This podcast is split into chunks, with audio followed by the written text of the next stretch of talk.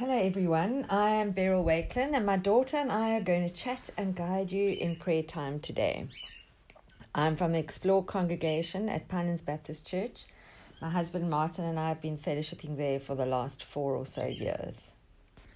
My name is Sarah, and I've been part of PBC for about eight years, and I attend the evening congregation.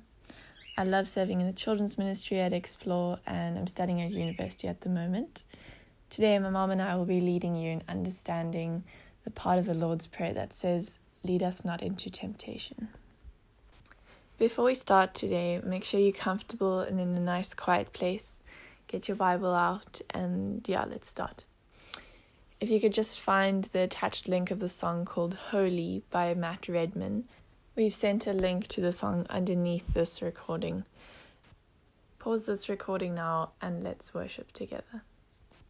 So thank you, Lord, that you are holy. You are a holy God. You are so worthy, worthy of our praise.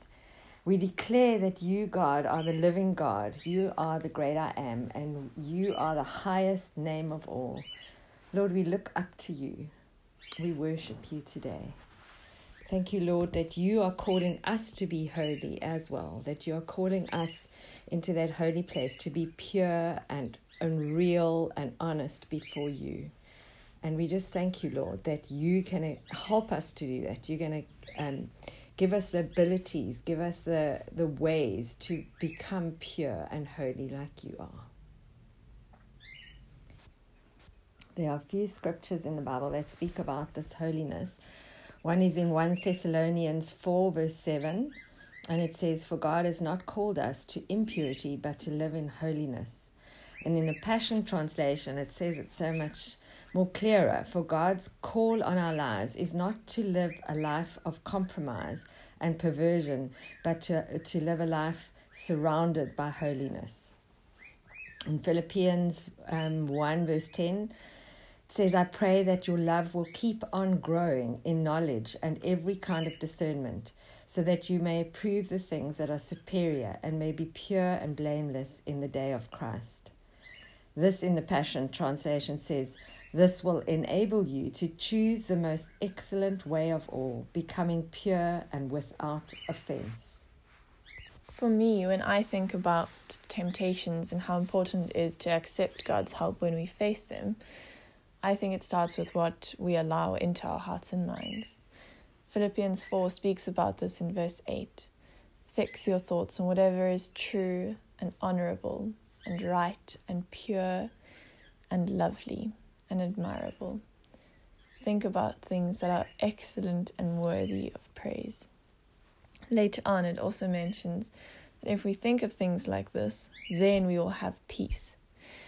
And I think that peace is just being peaceful with our decision to resist temptation and our reward for not being tempted when we feel that we're being tempted and an enemy wants to distract us or cause us to walk away from the purity and the holiness that God calls us to, and the peace that He wants to give us, as Sarah mentioned, we can nail those thoughts and lies and patterns to the cross. We have learned an amazing tool that um, helps us to do this. It's called the 123 Skidoo tool and I'm going to explain it to you, and then Sarah and I are going to demonstrate it, and you can do it with us.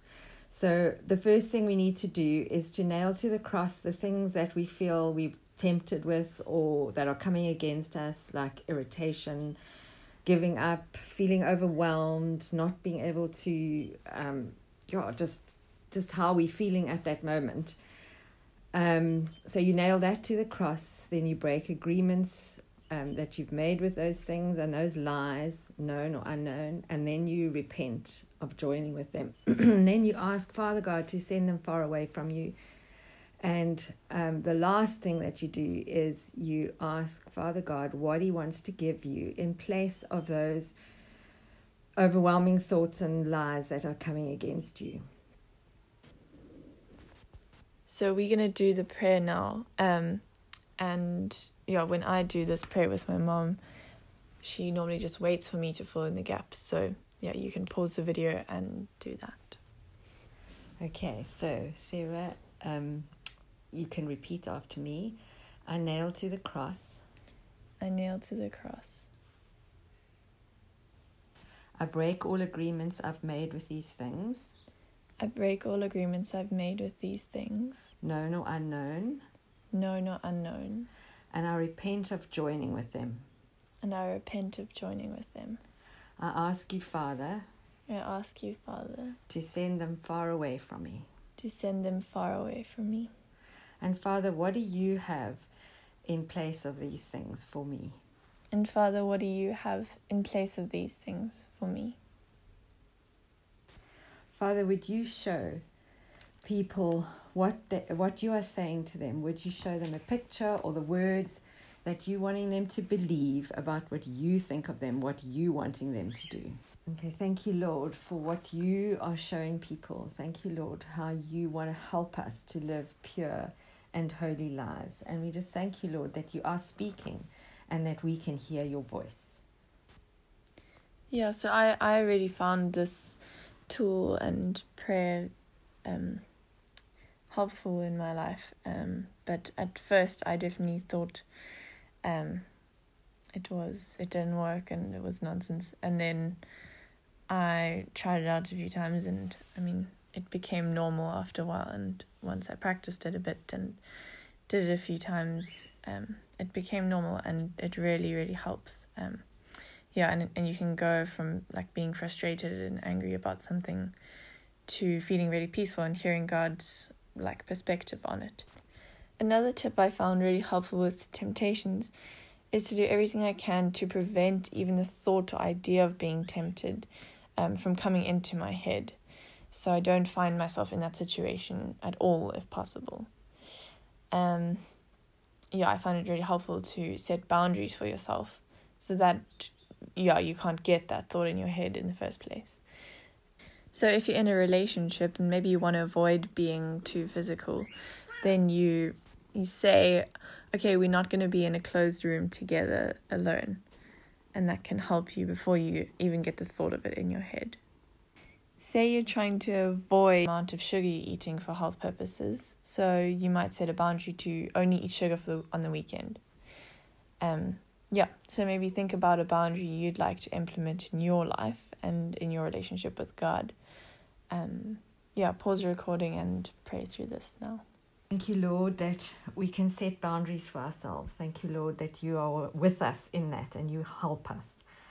Lord, I also want to pray that you would help us to spend more time with you so that we can hear from you more, Mm. so that we can hear your voice, so that we- you can we can hear you speaking to us.